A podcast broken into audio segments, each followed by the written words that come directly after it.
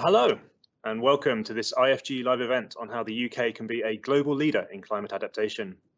Thank you very much for joining us on this lunchtime on what is a somewhat grey and grisly day here in London. I'm conscious that talking about the weather is an awfully British thing, but equally the weather and its impact seems central to what we're here to talk about today.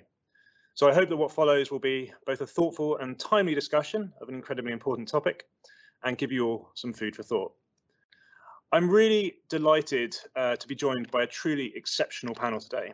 Uh, we have Professor Julia King, Baroness Brown of Cambridge, who chairs the Climate Change Committee's Adaptation Committee and recently led the CCC's independent assessment of climate risk for the UK government's third climate risk assessment. We are also joined by Her Excellency Saida Muna Tasneem, the High Commissioner for Bangladesh, uh, who has recently helped to forge the UK-Bangladesh Climate Action Partnership. I'm also pleased to welcome Dr. Jane Strachan, who is Head of International Applied Science at the Met Office, and finally Richard Blewett, the Executive Director of International at the British Red Cross. And I would like to take this moment to thank the Red Cross and the Met Office for partnering with us to make this reality, uh, this event a reality. Just a few housekeeping notes before we get going. Um, I encourage you all to use the Q&A function from the get-go to share your questions. Uh, I'm going to put some opening questions to our panel for about 20 minutes or so, uh, but we really want to get uh, your questions and hear what you want to know about. So uh, if you could get those in, and uh, when you ask a question, it helps us if you can add your name and where you're from. Uh, if you don't have a question, but like what others are saying, uh, please up like them so we can see the best and most pertinent questions in the mix. And I would also encourage you to join the discussion on Twitter using the event hashtag IFGClimate. Now, According to the US's National Oceanic and Atmospheric Administration, 19 of the 20 hottest years since 1880 have occurred since the turn of the millennium. The other year, 1998. The last time global temperatures fell was in 1976. And similarly, five of the 10 wettest years globally have occurred this century.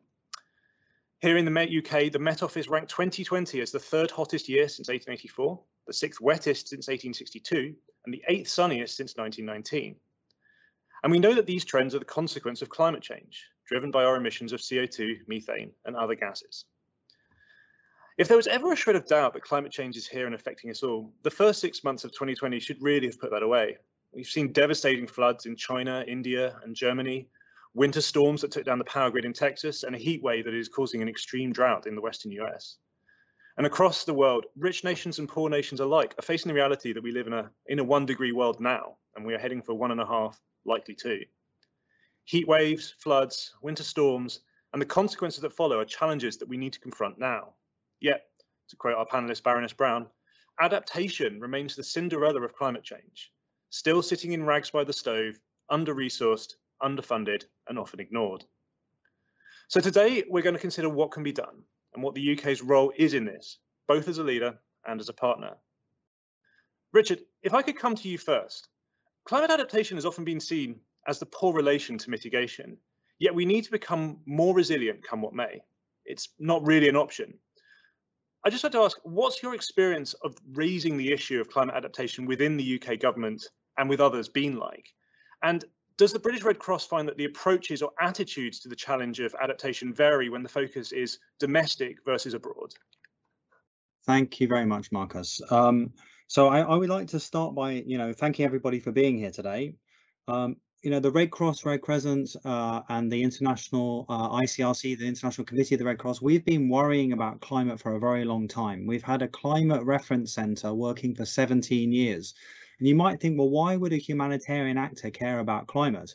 Well, the reality is that we've been seeing the impacts of the climate crisis over that period of time accelerating. Uh, and so the climate crisis is a real and present challenge.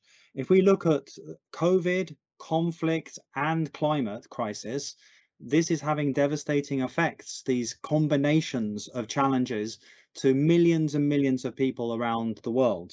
So it's a really uh, serious matter for us.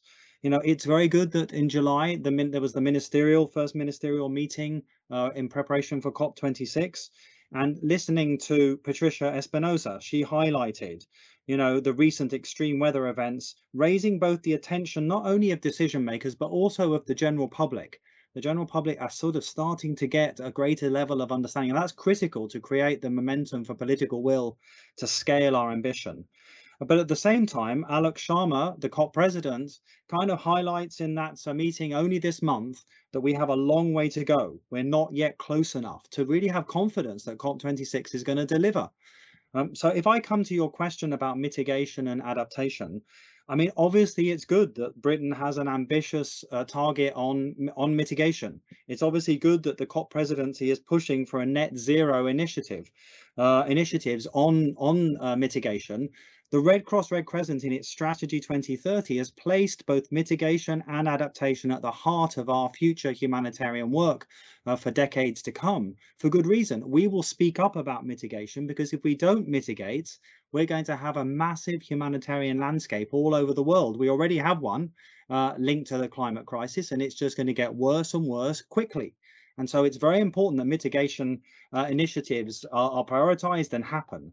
At the same time, on adaptation, you know, there is a very small amount of money flowing to adaptation around the world, and countries that have not created the climate crisis are not being financed sufficiently or supported to be able to deal with the consequences of it. So adaptation and being able to help your communities and uh, and society be able to withstand these extreme weather events is absolutely critical. Looking forward, the UN estimates that adaptation finance must grow by a factor of 3 to 16 times by 2030. I mean, so we need a massive increase in public financing for adaptation to protect communities. We also know in very, very poor countries and conflict affected countries, most of the existing climate money doesn't go there. So whatever climate money is available, very vulnerable communities in very at-risk places that are very affected by climate change, 20 of, of the most vulnerable climate affected countries in the world have conflict related matters that they're dealing with. They get almost no financing. So then there's this talk of the 100 billion every year. Well, it hasn't materialized. And, you know, for much of the developing world and the emerging economies, they are demanding for COP26 that this 100 billion materializes and is delivered but most importantly it has to be delivered and enable national ownership and enable communities to be engaged with it so that it actually reaches those most in need we really welcome the fact that the uk government has placed adaptation as one of the five pillars uh, of its agenda for cop26 it is great uh, that there is a race to resilience to build momentum around resilience it's really good that the uk government with other governments have formed the Adaptation Action Coalition, and over 35 countries, I think, now are part of that. It's also good that the UK government has sponsored an initiative to look at access to financing. They started that in May this year, just uh, last uh, two months ago. So just really encouraging that we build this momentum to the 100 billion target. At the same time, of course, the UK has just cut its aid budget. You know, that is not a clear and unambiguous message about a commitment to increasing financing for adaptation, even if they do target their own resources in the future towards adaptation. So we would prioritize a couple of things on this agenda. One would be the importance of scaling anticipatory action. And we've worked a lot with Met offices around the world uh, we're linking meteorology to communities because if you can respond before a disaster, you can actually save lives and save livelihoods and reduce cost and reduce human suffering. And we really welcome the fact that the UK government supports the risk informed early action partnership, which plans to make 1 billion people safer from disasters by 2025. So the question then about uh, the last piece of your question of you know attitudes and challenges around adaptation home and abroad. I think at home, I mean, I Baroness um, Brown is going to be much more eloquent to talk to me, uh, talk about that agenda than I am. But I think we are very worried about whether there is a consciousness in the public about the threats of heat, the effects of flooding, and general sense of this is an important issue here in the UK that has humanitarian and human consequences. Um, and at the same time, you know, we know from recent polling that only 42% of the UK public think flooding has serious impacts in the UK. And more concerning, one in four don't think that the UK is hot enough to experience a heat wave, despite the fact that we had 2,500 excess deaths occurring in England during 2020's heat waves. Now, as you, we have just launched a report uh, just this week on feeling the heat. uh, with the Met Office, really giving practical tools and ideas to help policymakers deal with heat waves. I mean, last week was a very hot week. And in the context of you know people not being completely able to move around, the risks of dehydration and potential loss of life from a heat wave are very serious. And so we think that there's a long way to go to build more momentum around this agenda in the UK. And particularly the upcoming resilience, a national resilience strategy is going to be a big opportunity to move forward this agenda. Thanks very much. Thank you, Richard. That's uh, some really uh, provocative thoughts there. Um, if I could come uh, on to uh, Baroness Brown next. Um, you recently uh, so completed the UK's third uh, risk assessment, which laid out the urgent need for the UK more resilient. Could you just sort of tell us a bit more about what the priority areas for action are here? And I think following on from it also, what do you think the UK can both learn from other nations um, about this and how can it offer models uh, for others to follow in response uh, to the adaptation challenge?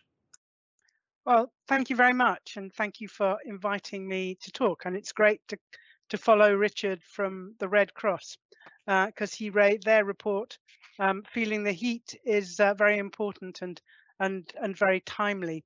Um, we published at the end of June the uh, the the materials to support the UK's next climate change risk assessment, CCRA three, which the government will present to Parliament um, either towards the end of this year or, or early next year. Um, and we we produce as the adaptation committee of the climate change committee the uh, the technical report, the report of of the relevant research that has been going on, and also our independent advice. Uh, and uh, the uh, the technical report flags up over 60 areas of of risk that need to be thought about. Uh, and in our advice, um, we we, we did some fairly radical prioritization really because we felt there were a number of topics that were particularly urgent um, topics that um, are, are really key to major policy initiatives like net zero um, and things that we think the government can deal with in the current parliament so we can take urgent action. Uh, but we also flagged up that we really do need to start looking at um, the um, the extremes of the distribution that uh, you know we we like to think we like to think oh well the average thing that's likely to happen is this so we can base all our planning on this simple number the the middle of the distribution. We've we've got to look at the extremes of the distribution and we've also got to be prepared for the unexpected. And of course um, you know actually then what did we see? But we saw the unexpected in Europe. And I think it showed even how well prepared countries like Holland um, were really very badly hit by the uh, the une unexpected uh, extreme of flooding that they experienced. We also emphasised that uh, climate change is already happening, and it's been great to see the Met Office report um, stressing that as well, uh, and that there is already a lot of change locked in by 2050, which even when, as we hope, we're on a, a 1.5 to 2 degree um, maximum temperature rise path, we still need to recognize that we will see significantly more change happening until 2050 and in some cases uh, beyond. But let me get to those those eight priority risks uh, risk areas. And the first one is absolutely what Richard was just talking about last. It was the risk to people's health in the UK from heat. Uh, and that really is something we are hugely unprepared for. We've been um, telling the government we must do something about this for 10 years.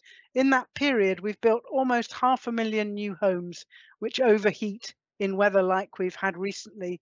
And as the Met Office is saying, we've got to prepare for, you know, seeing temperatures certainly in the southeast of 40 degrees centigrade in the summer. And of course, in places like Bangladesh, they know about the even greater experience of extreme heat. And we need to be thinking about the impacts of extreme heat overseas. I mean, when it gets too hot for people to pick our coffee beans, um, what are we all going to be sitting around drinking at break time? You know, there are real impacts to us and to our comfortable way of life of climate change overseas. So we are all in this together, not just for mitigation, but for adaptation as well. there are the the next area was uh, was risks to the delivery of net zero. To deliver net zero in the UK, we're going to be relying on a lot of negative emissions and sequestration of carbon by the natural environment. Uh, and so unless our soils and our peatlands and our wetlands and our trees are healthy, we are not going to be able to sequester carbon in peat, sequester carbon by planting more trees, um, increase the yields of crops to make room for the trees. So we have really got to pay attention to the state of nature and the condition and the condition of nature, not in the not in the climate we have today, but in the climate we will have in 2050 when it will be hotter. In some parts of the country, it will be drier. We will see more flash floods taking the surface of our and the nutrients out of the tops of our soils. So we've we've got to be able to cope with that in order to deliver net zero. We've also got to recognize that the net zero world will be a different one for us in 2050 in the UK. At the moment, uh, we get about 15% of our energy in total comes from electricity. By 2050, over 60% of our total energy use will be electricity. And today we already see cascading failures. So if a if a um, uh, an electricity substation gets flooded somewhere, we see that the transport system may come to a halt locally. We see that our IT fails, we can't communicate, our phones don't work. Um, we see huge cascading failures in a small area. And that's with only 15% of our energy coming from electricity. When we are almost entirely dependent on electricity, a small failure due to climate change in our electricity system will have huge impacts. And so we really need to ups to to step up in terms of our, our understanding of the risk to key systems like our electricity system. And then there are a number of other key risks we flagged up, risks to our way of life and our economy. So in the more general risk to nature, um, nature is so hugely important to us and yet we don't value it properly. Uh, and we are losing it very fast and climate uh, is going to accelerate that unless we take steps to make sure nature is in a good condition, unless we invest in it. Um, the risks to our supply chains. We've seen impacts on our supply chains due to COVID, but actually there are going to be huge impacts on our supply chains due to climate change, and actually particularly to our food supply chains. Only about half of our food in the UK um, is grown in the UK, so we're hugely reliant on other countries. So if they have heat waves and droughts in Spain, then we'll be very short of salads. Um, we, you know, we are so reliant, as I say, we are so reliant on other countries. Um, and actually, adaptation in other countries is something we really do need to support. Uh, we are also uh, we also need to take more notice about overseas risks. Um, overseas risks that includes those supply chain ones. Um, there was flooding in Thailand a few years ago, which led to a worldwide shortage of disk drives because three key factories in Thailand were flooded. Um, we are so interdependent. We really do have to support each other in this area. But of course, also, we know that climate change um, causes war, causes migration, um, all those sorts of challenges overseas, um, which just because we're an island, uh, we can't pretend don't affect us as well and affect, of course, generally global stability. So we are uh, there are huge risks to us in the UK which need investment and which we need to recognize. But we also need to recognize that helping the rest of the world adapt is actually helping ourselves, that we are so interdependent these days. And what can we learn from others? Well, I think countries like like Bangladesh um, they of course have experienced much worse uh, examples of, of impacts of climate change. They have much more experience of things like early warning systems, uh, making sure that the population know how to respond when a serious event happens. We're we're starting to do that with things like the Met Office warnings and the Met Office flood and the Environment Agency flood warming warnings. We now have the new Met Office um, heat warnings, Um, but I don't think we're yet properly attuned to that because, as Richard was commenting, um, people don't yet understand uh, how actually how sensitive to climate change impacts we already are in the UK. So we we have an enormous amount, I think, to learn about planning for really major events from our partners overseas. So it really, really is important that uh, that we all talk together about this, that we support each other, and we recognise how dependent we are on successful adaptation overseas as well as in the UK. Thank you. Thank you, Baroness Brown. That was really interesting, and I'm really pleased actually you've preempted me. Um, just just bringing up the nature of how interconnected this this problem is and and how we're all in this together. I, would like to come to um, Excellency Tasneem uh, now, um, and thank you again for giving us your time today. Bangladesh, as, as Baroness Brown mentioned, is a nation that has been confronting the hard realities of climate change for some time now, and uh, you've been a vocal proponent of climate adaptation work. What I'd be really interested to hear from you about is, is actually sort of to Baroness Brown's point about how this has been neglected. Why do you think climate adaptation has had so little political impetus? And also, when you're engaged in diplomacy, what has your experience been of moving climate adaptation up the agenda? What's helped to shift the focus of other governments towards the issue? And, what do you see as the remaining obstacles here? Thank you very much. I'd like to thank the uh, Institute for Government for inviting me, and I'd like to say hello to all the very distinguished co-panelists, especially Baroness Brown.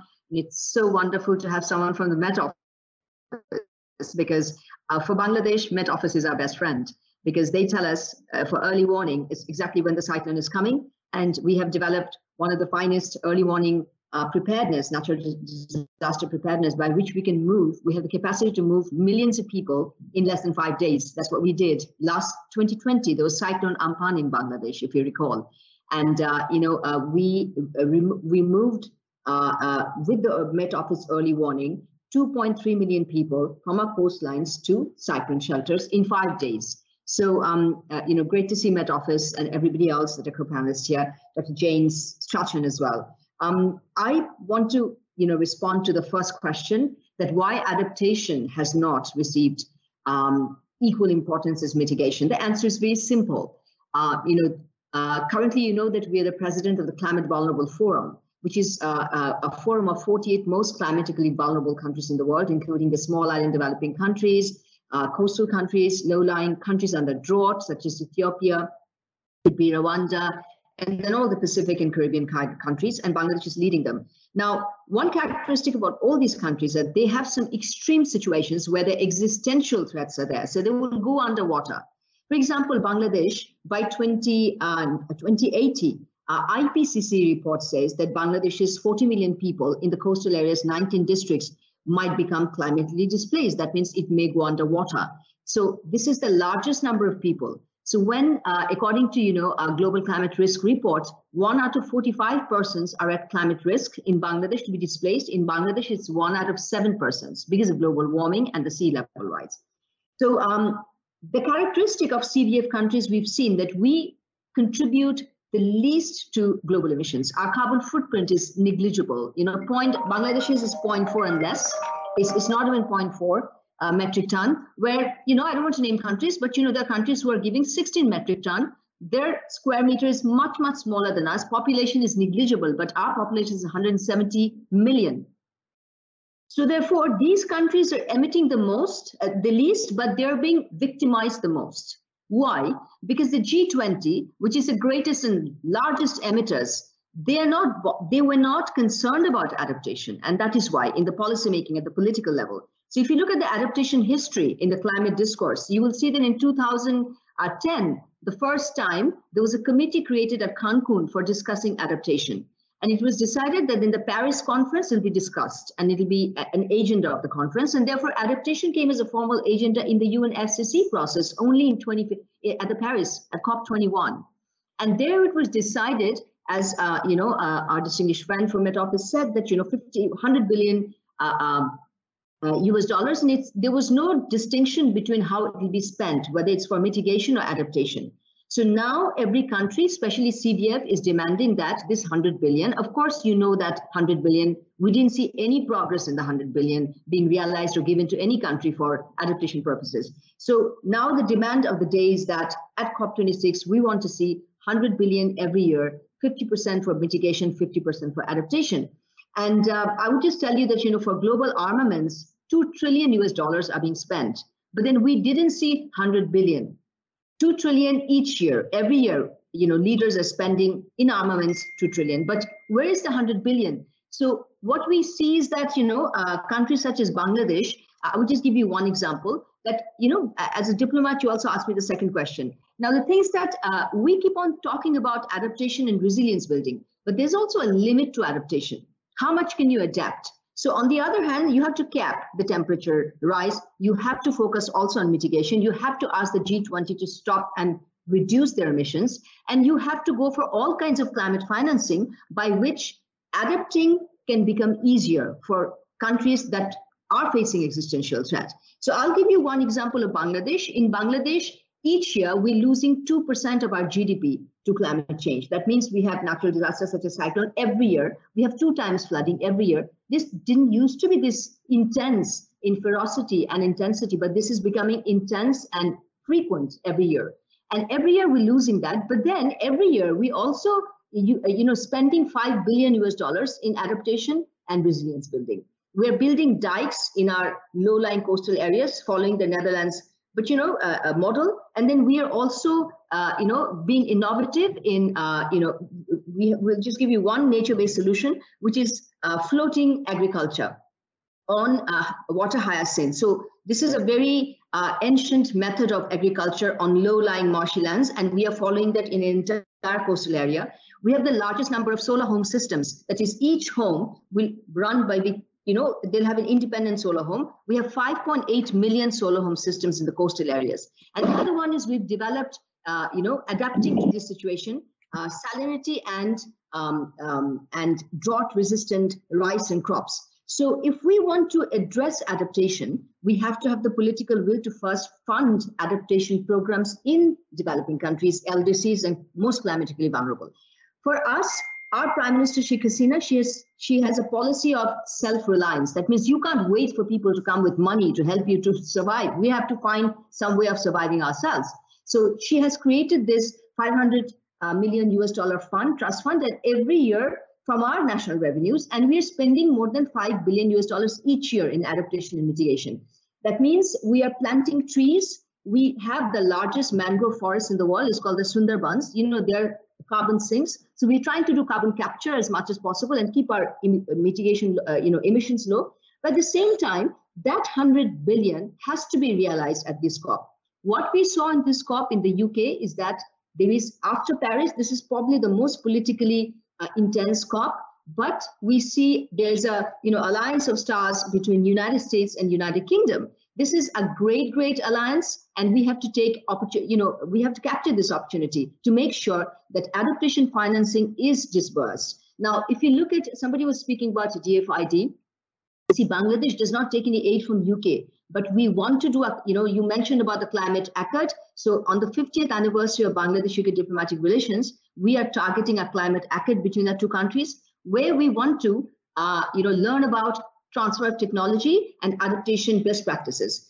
The problem is, you see, Bangladesh is a very small country with a very large population. We don't have land mass. We cannot spare agricultural land for solar, for solar, uh, for renewable energy by solar. We don't have enough wind draft, and we can't have wind energy. So there has to be solutions, alternate solutions to carbon fossil fuel also. So you, you know, people can can't expect us to do renewable energy when we don't have any space for renewable energy. We have space only for crops.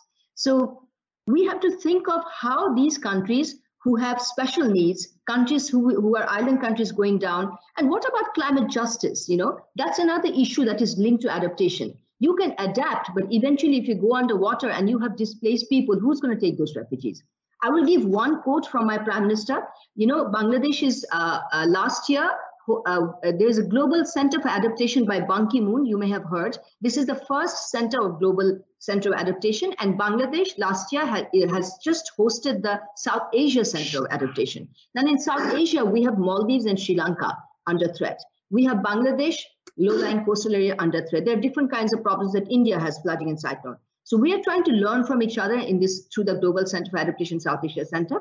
And when inaugurating, Prime Minister Sheikh Hasina said, in our war against nature, we will only lose. All our actions manifest that we are consciously destroying the very support system that are keeping us alive. So the time to take action to save the planet is not tomorrow, but today. By this, she meant that if you want to take action, you have to take it yourself. You cannot wait for people to come and give you money. We cannot wait for global leaders to give us money. We don't know when whether G20 will uh, get together at COP26 and actually deliver on 100 billion, but we're hoping that we do. And last point is that as CVF presidency, Bangladesh is uh, among the seven priorities. One was to bring the linkage between climate change and human rights. And last month, as a member of the Human Rights Council, Bangladesh had tabled this resolution. It was adopted by consensus. And we have requested the resolution says we must appoint a special rapporteur for finding the loss and damage and different kinds of effects on communities and vulnerable communities on the impact of climate change, whether it's what sort of rights are being lost here, and who's going to pay the compensation under loss and damage under the Article 8 of the UNFCCC. So I will end there. Thank you very much. No, thank you. That was uh, really, really interesting, and and I think uh, just the the breadth of like the, the, the challenge. You know, the idea that you know there, there is no one size fits all. You know, if, and you know the need for finance is, is really important. I was also really interested to hear you you stressing the uh, both the need for for both mitigation and adaptation. I think it's perhaps quite easy to take a fatalistic approach and think, well, you know, we're going to go to two degrees anyway. Maybe we should just put all our money into adaptation. But so, you know, I, th I, think seeing a dual track approach, and actually one of the questions we've had from the audience has been about where that balance lies. But actually, I, I need to come to Jane as well, and, and, it was really interesting to hear you talking about your uh, how the Met Office helps you with your sort of your the cyclone warning system. So, Jane, um, I'm sure you know plenty about that. Um, I was just going to say, uh, I saw that the uh, Met Office published its State of the UK Climate Report, I think, earlier this week, and it really just underpinned everything we've heard so far. Just, um, you know, sort of quickly, what what is the Met Office's role, sort of here, understanding both the local and global impacts of climate change, and sort of, you know, how do you help develop these early warning systems? Just first of all, I just wanted to say thank you to the other panel members um, and uh, also to the Institute for Government for setting up this session. Um, I'm honoured to be part of this panel. Um, so to answer your first question, um, as the UK's National Meteorological Service, we provide weather and climate forecasts to help people make weather and climate sensitive decisions so that we can be safe, well and also prosper. Um, we work with partners around the globe to carry out our world leading research to monitor changes in the climate. As you said, this week we've seen the launch of the UK State of the Climate Report for 2020. We also look into determining the causes of these changes and using our robust science and climate modelling capability to assess how the climate may change in the future. But it's important to know that our work doesn't stop there. So we build on that robust underpinning science by working with climate sensitive sectors in society to develop climate services and effective approaches to adapt to and manage climate risk. Um, and to do this work, we have to have multidisciplinary partners because we need to put that climate information into the local context. This is really essential to our work, translating the climate information into decision support information and tools. So for example, we've done some work, um, Newton funded work, um, which is called the Weather and Climate Science for Services Partnership Programme. This is about developing a network of partnerships to harness that weather and climate expertise the scientific expertise in the UK and with partner countries, but we can't do this alone to strengthen the weather and climate resilience of vulnerable communities around the world. So, for example, we've um, this partnership is operating in Brazil, China, India, South Africa, and Southeast Asia at the moment. Um, this has led to co-development of climate services, for example, in China, to develop tools for urban planners to protect cities from the risks of weather events such as heat waves and flooding, but also, for example, developing new scientific capability to improve how we um, season, uh, do seasonal forecasts of typhoons affecting that region to support disaster risk reduction. So everything that we do is based on our world leading science, but is very much enhanced by the close working relationships that we have with partner organisations around the world. Um, Um, and then your question around, um, you know, how that how do we work together? You know, this is a global phenomenon. How do we, um, you know, how do we combine the efforts of many nations? I mean, although we're the UK's national meteorological service, we don't just provide weather and climate information to the UK public, government and businesses, we share this information internationally via the global networks that we're very much part of and through our strong national and international partnerships. And that's really central to the way that we work. Um, as, as Baroness Brown um, mentioned, weather and climate monitoring, assessment, understanding, it relies on strong international cooperation and collaboration. And the Met Office has always played a really strong role in that and benefited from that international effort. You know, we're, for example, we work very closely with the World Meteorological Organization. Um, we're a WMO global producing centre in terms of playing a key role in that global network of climate information and capability. We exchange weather and climate information so that we can understand the state of the climate collectively and work together to apply that information then locally. And that includes working with other national hydrometeorological centres around the world to build that weather and climate science and services capability. Um, we've also, for example, contributed scientists to all six assessment reports of the IPCC, um, so, but it's very much based on that international collaboration. That's fantastic, really interesting, and uh, clearly it seems to be uh, having benefits, you know, um, as, as we've already heard. We're getting an absolute flood of questions in from the audience, and I, I really want to get into those quickly. Um, so I'm going to just sort of jump off. If I can encourage uh, my, my fellow panelists to sort of keep their answers short so we can get through as many questions as possible, that'd be great. Um, one sort of at the top, uh, just from Ollie Watts at the RSPB, I thought this was interesting. Uh, he just wanted to ask, should we change our positioning and language on adaptation from resilience against to living with climate change? Um, he recognises, as, as we've discussed, that this is a very real thing that's happening in people's lives. Do we need to help people understand that this is this is something that's happening now and something that's going to be here basically forever? And and you know, it's not a fight against that we will win. It's something we where we have to fundamentally change. So, um, uh, Excellency Tasneem, could could I get your thoughts on that, and then, and then I'll go to Baroness Brown. Uh, so, you know, of course, we have to live with climate change. That's exactly what countries such as Bangladesh is doing. So we, uh, uh, you know, uh, uh, uh on the occasion of this CVF presidency, our prime minister has de declared the Mujib climate prosperity. So we are coining this concept of climate prosperity. It means beyond adaptation, beyond resilience, you will not allow our prosperity to go down because of climate change. That's the basic theme of the prosperity concept. It says that invest in low carbon development pathway and uh, invest uh, for a long-term battle with climate change. But at the end, you have to win and you have to survive. And for that, you will not allow your prosperity or growth rate to go down, but you'll have to find out innovative ways to adapt to climate change. So adaptation is actually at the center of it, but adapt in, in a certain way that you also invest in low carbon development pathway. But then you can't just do it alone. Everyone else has to join in. They have to reduce their emissions because it is interlinked. No matter what you do, as long as emissions go on, you can't keep temperatures capped at 1.5. So I would like to really present the climate prosperity concept for that, living with climate and yet surviving and thriving. That's really That's cool. Really cool. Uh, sorry, that's interesting, I should say. Uh, Baroness Brown. Thank you, and and I, I, I agree with the the basis of of Ollie's suggestion, but I, I just think we need to be very very careful we don't imply that we can live with any level of climate change.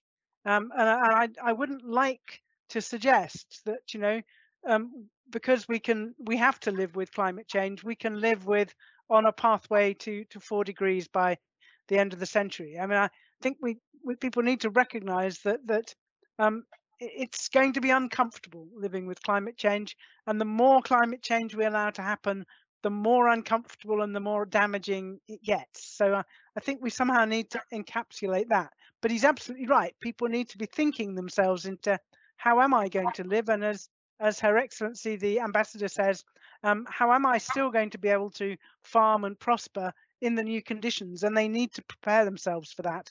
But but we still need to get this message across that it has to be as little climate change as, as is absolutely feasible.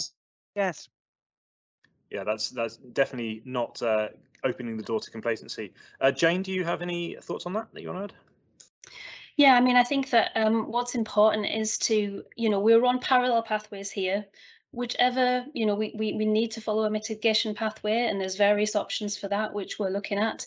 Whichever mitigation pathway that we follow we are going to have to follow that parallel pathway of adaptation um, and building resilience into our communities. But i think what's really important is that we look we need to look at to be able to encourage society to make those mitigation actions and adaptations is to to look at the co-benefits this is not just for climate change this is for general common sense, good sense development.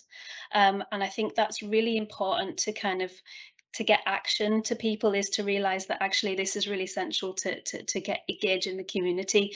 Very much as Richard um, mentioned in his um, introduction, that we need to build understanding of the current climate sensitivities um, but also the future and, and use that as a basis for building what might happen in the future and the understanding of how that might affect people very much on the local level. So it's taking it right down to what is it going to feel like for you? What is it feeling like for you now? And what then actions might you take? So for example, we're doing some um, really nice work as part of the UK Climate Resilience Programme, working with um, local city councils to take that climate information right down to what's happening at that local level. So it, ma it makes it meaningful, it makes it actionable, and putting that information into the context that that can create action, but framing it in that, um, you know, what are the kind of general co-benefits to making those adaptations um, and mitigation actions?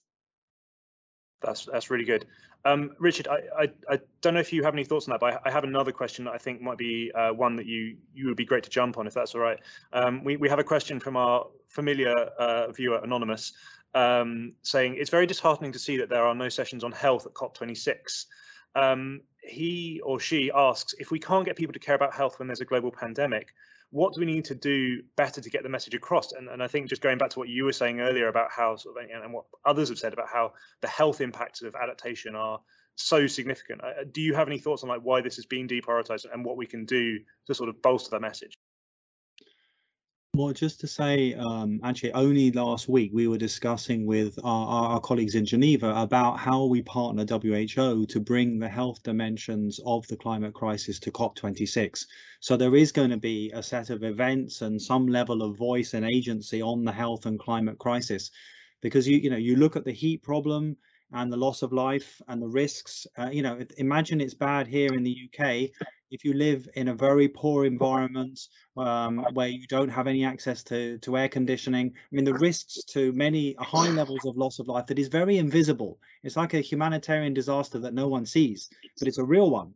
Um, you know, things need to change. Air pollution, the problems of air pollution. So there are many factors in the health question around health and climate change where different types of, where malaria will now spread because of the change in temperature and helping governments be ahead of the curve in terms of their programs to public health to address uh, the, the growing health issue. So, you know, definitely working on planetary health in the context of the climate crisis needs to be prioritized moving forwards.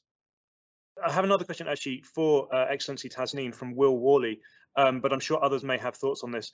Uh, he wants to know, do you think that cuts to the UK aid budget, um, which has included some climate environment projects, uh, has damaged the UK's credibility as a climate leader and its ability to lead the negotiations at COP26? Thanks for the question. Actually, we saw the debates at the UK Parliament um, regarding this cut, and it was questioned by across the board by many parties. But actually, you know, um, UK uh, in Bangladesh works with civil society organizations, and I believe that the uh, UK's aid uh, there was two percent dedicated to climate change, uh, that was going into Bangladesh. They were working with coastal NGOs for early warning and this. And I suppose it will have an impact on those civil society because uh, even though the government doesn't take any aid, but the civil society uh, is the is the basis and foundation of UK support all around the world. So um, definitely, you know, those civil society who are doing community level uh, work with fringe, uh, you know, vulnerable communities at the fringe, at the, at the absolute marginalized communities, uh, would would impact it. That's what I believe. That's, uh, That's uh, very, very interesting to know. Does anyone else want to come in on uh, aid cuts? Uh, no. Um, I have a question, I think, which uh, all the panel may have views on from my colleague Tim Durrant, and uh, simply, what does the panel think of the understanding and awareness of adaptation and its dangers of not doing it and why it is so low in the UK. Um, as Baroness Brown says, it's been talked about for over a decade, but why hasn't it cut through? Like, I mean, you know, we, we've heard from Excellency Tasneem why it sort of hasn't received as much impetus at the political level, but like certainly at a public level, you know, do are people going to sort of realize that this is more urgent soon? Like, what, what needs to change? Uh, Baroness Brown, could I maybe go to you first, and then um, if others have their hands up, and I'll come to you. Well, I would have to. I think the weather is doing a good job at the moment of uh, of uh, showing us exactly the sorts of things that that have to change. I do think sometimes our, our language for adaptation, um, first of all, the word itself, adaptation, is uh, is an ugly and difficult one that I don't think people understand very well. Um, but also um, the the fact that we have to talk about um, weather and climate in in probabilistic terms. Um, we I think confuse people by um, you know the idea that you're in a a one a, a, region which has a one in a hundred year probability of a, a serious flood you have a serious flood uh, lots of people then think well we've got another 99 years before the next one happens so i think we need to get the language simpler and and more direct um, and i think actually we we really need to integrate climate change adaptation and mitigation into all of our teaching in schools and colleges so that young people come through with an understanding um, out into their adult lives with a, an, a, much better understanding of this.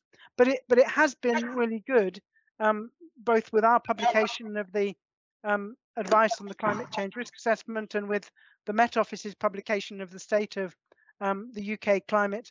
Um, it has been really good to see how much this has been picked up by radio and television.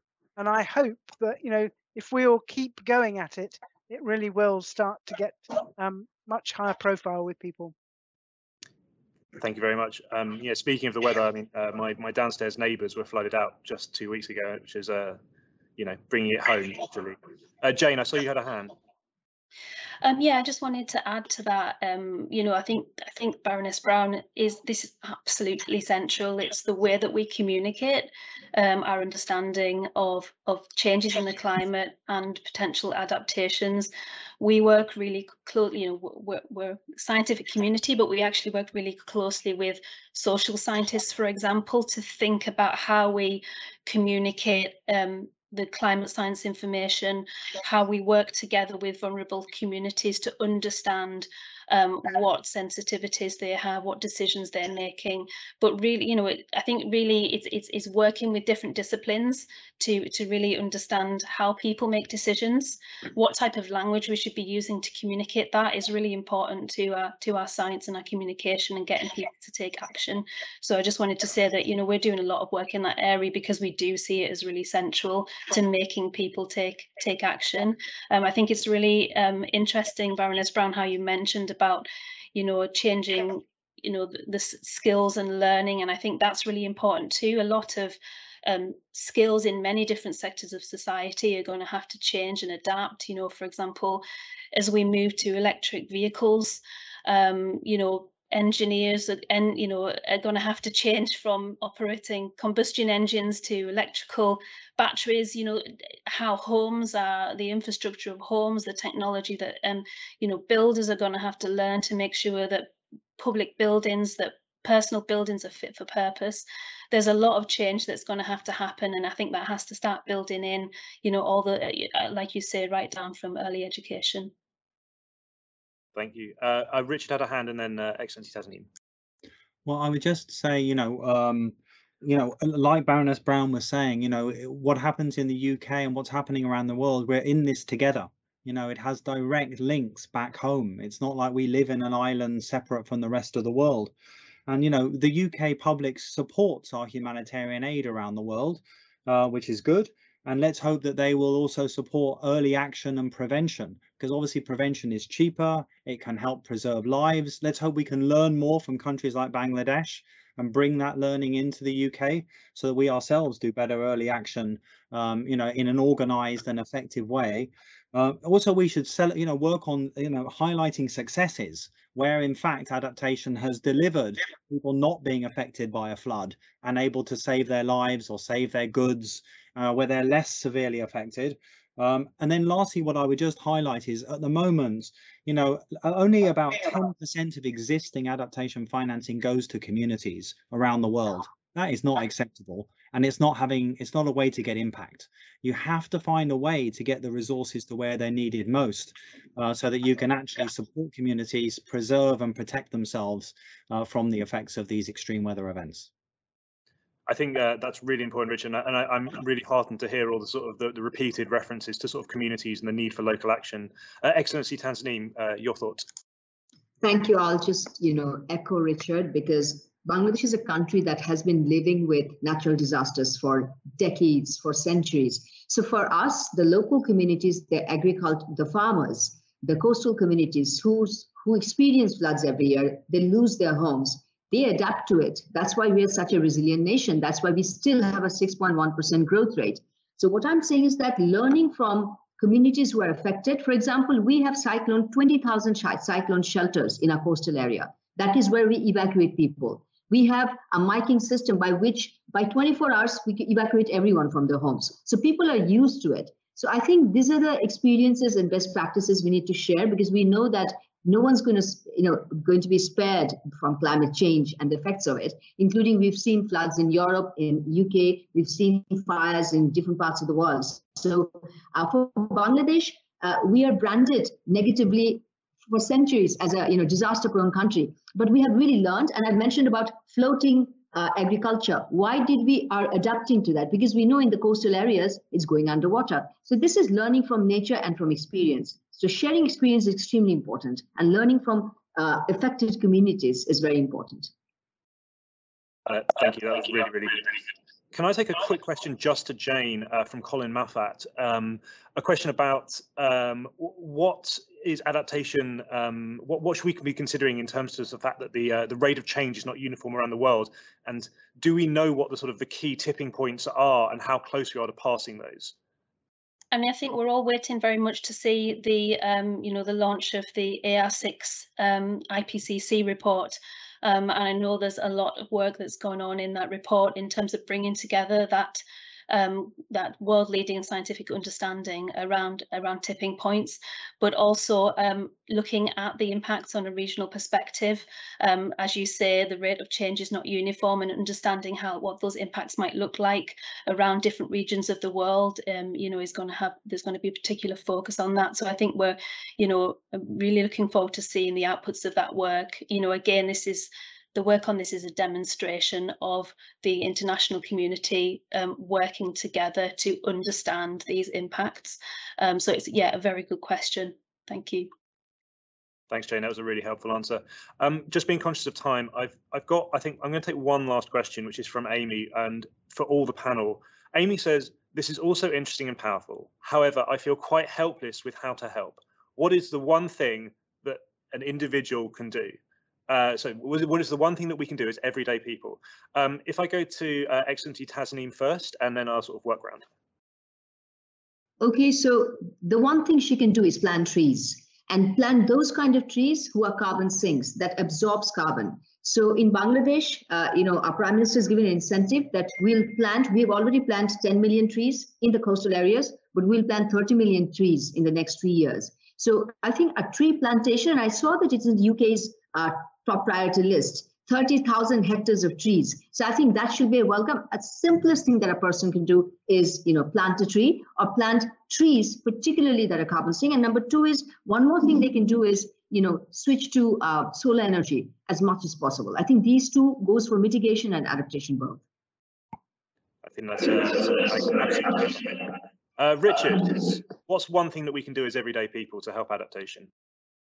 Recycle, you know small things make a big difference. I mean you know and everybody doing that in a more organized and effective way. And then joining your local resilience committee or finding groups of people that are interested in this agenda. And then finally bringing voice talking about it uh, with your neighbors with your community. And if you can reach decision makers do that because we are not on a good path. And the likelihood of the COP26 not quite delivering what we all need to avoid 3% uh, or four degrees, you know, is very is significant. So, you know, we need activism.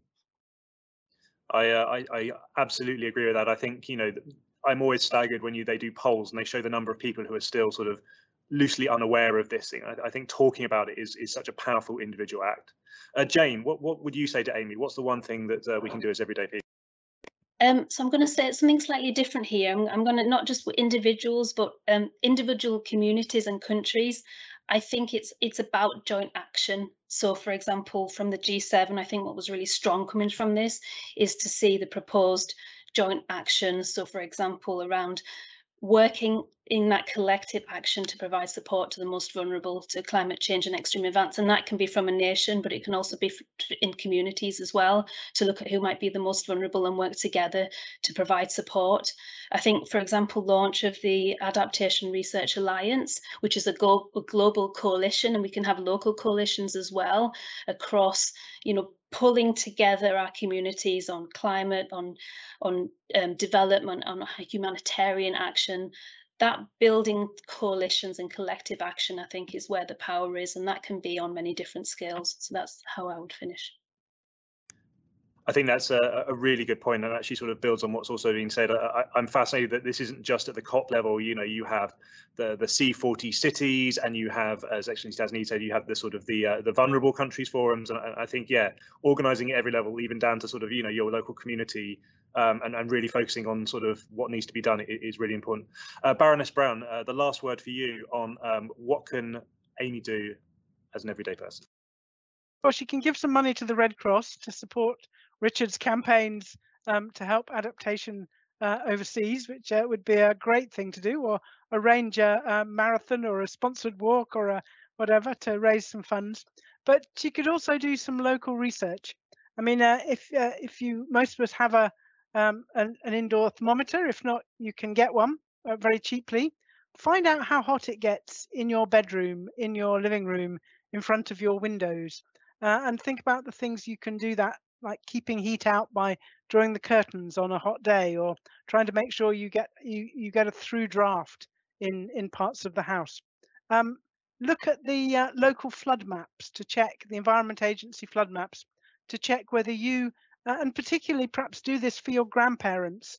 Um, you know think about how hot do their homes get.